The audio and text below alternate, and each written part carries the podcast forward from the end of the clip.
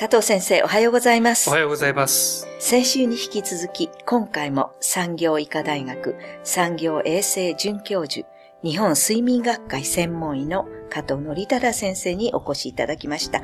加藤先生、よろしくお願いいたします。よろしくお願いいたします。先週は事故と睡眠の関係、睡眠時無呼吸と不規則勤務などの影響についてお伺いしました。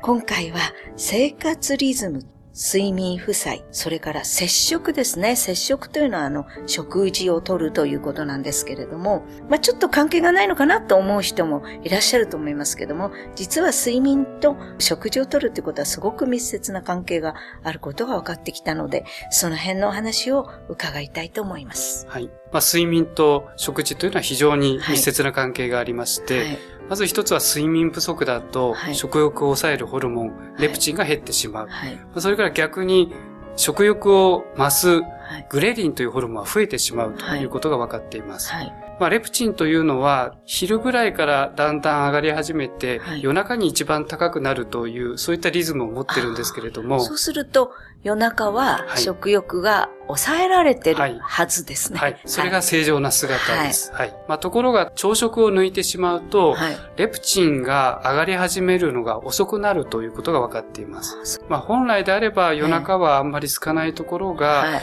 まあ、朝食を抜いてしまったがために、食欲のリズムが遅い時間にずれてしまって、はい。夜になると妙にお腹が空いてしまう。まあ、そういったことになりがちです。あそうですか。はいなんか夜更かししてる人って結構いろいろ食べてるんじゃないかって思いますけども。まあ、大体カロリーの高いようなものをええ食べてしまう。夕食の後にまた食べてしまはいうみたいな方が多いかなと思います。すね。そして夜中にそうやって食べてしまうっていうことと、それから朝食なんかはそうするとどうなるんでしょうか？そうですね。朝食は先ほど抜いてしまうと良くないというお話をしましたけども、はいまあそれだけではなくて、はい朝食には非常に重要な役割がいろいろあることが分かっています。はい。一つは朝食をとるということで、うんまあ、体内時計というのがあって、だいたい24時間11分ぐらいの24時間ちょっと長いリズムを持ってるんですけども、はい。朝食をとることによって遅い時間にずれることを防いでくれるという役割があります。はい。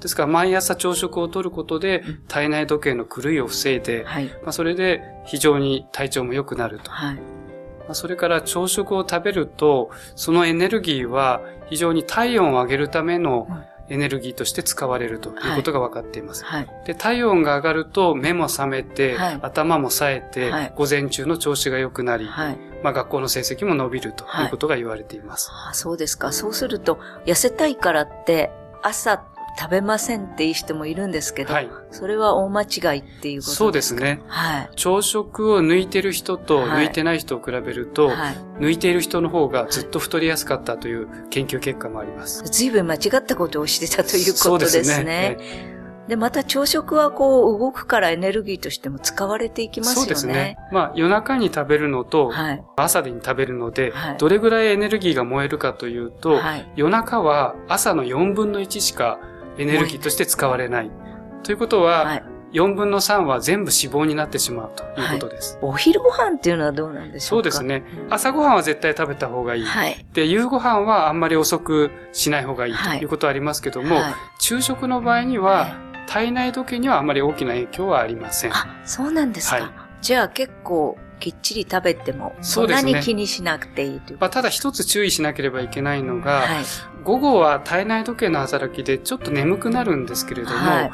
カロリーの高いものを食べるとはい。余計眠くなるというふうに言われてますので、午後にはい。例えば運転するとか、はい。そういった危険を伴うような作業をするとか、そういった場合にはあんまりがっつり食べない方がいいということになります。ああ、そうですか、はいあ。やっぱりパフォーマンスも関係してくるんですね、はい食事でね、はいそうすると夜はまああまり遅くならない方がいいと言いますが、はい。まあ就寝のどのぐらい前までっていう感じでしょうか？そうですね。まあ何時に寝るかというのもあるんですけれども、はいはい夜の8時ぐらいまでにはい食事取れるといいなというふうに思います。あそうですか。やっぱ8時以降に食べた方が太りやすいと言われてますので、はい。寝る前にどうしてもお腹空いちゃったなんてこともあるんですけど、はいなんか方法はないんでしょうかね。そうですね。はいまあそういった時には、はい。温かいミルクとか、はい眠りにプラスになるような軽いもの、で、はいお腹に負担にならないようなものを、はい。まあ、取るというぐらいに留めておくのがいいかなと思います。そうですね、はい。夜食をがっつり食べる方いらっしゃいますけども、それは NG ということですよね。そうですね。あんまり夜遅い時間にいっぱい食べてしまうと、はい、実は睡眠にも悪い影響を及ぼすということが分かってまして、はい、まあ、例えば寝つきが悪くなったりとか、うん、眠りが浅くなったりとか、はい、まあ、そういった影響も言われています。あそうですか。はい。ありがとうございます。では、この続きのお話は来週もよろしくお願いいたします。先生、本日はありがとうございました。ありがとうございました。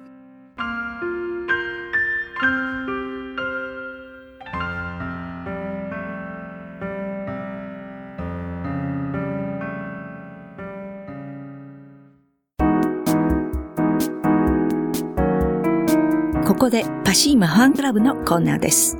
このコーナーでは、キルトケットのパシーマをご愛用の方からのお便りをご紹介します。はじめ、姉から布巾をもらい、吸水性がとても気に入って、それから枕を買いました。体に直接触れるものには最高だと思うし、少しずつでも求めていけたらいいと思います。お便りありがとうございます。パシーマの社長、架橋さんからは、肌に優しいパシーマですが、実は人気の布巾もあるんですよ。ぎゅっと水分を吸うだけでなく、綿毛が残らない。乾燥機があるからいらないとの声もありますが、水滴がついたまま乾くと水中のシリカなどがついて汚くなります。今でも喫茶店などはきっちり拭き上げています。というメッセージをいただきました。次のお便りをご紹介します。子供たちもパシーマ大好きでよくくるまっています。スリーパーは小さいサイズでもブカブカだったのが今は L サイズ自分で着られるようになりました。お便りありがとうございます。パシーマの社長、架橋さんからは大きくなりましたね。小さい方のスリーパーは3歳くらいまで。L サイズだと大人でもベストで着れるくらい。大きくなってもパシーマをご愛用ください。というメッセージをいただきました。以上、パシーマファンクラブのコーナーでした。免疫力は深い眠りから。くるまれて眠るとすっごく優しい肌触りで気軽に洗えて清潔だし使ってみたらわかるから。抜群の吸水性と肌触りガーゼと脱脂綿のキルトケットパッシーマ詳しくはフリーダイヤル0120-28-8410 0120-28-8410